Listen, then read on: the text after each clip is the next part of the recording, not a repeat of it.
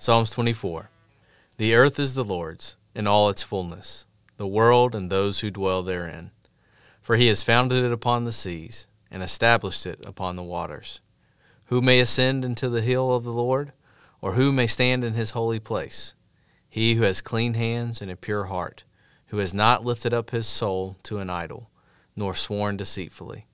He shall receive blessing from the Lord, and righteousness from the God of his salvation.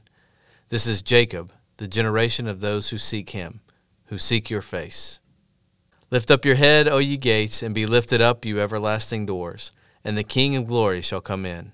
Who is the King of glory? The Lord strong and mighty, the Lord mighty in battle. Lift up your heads, O ye gates. Lift up, you everlasting doors, and the King of glory shall come in. Who is the King of glory? The Lord of hosts. He is the King of glory.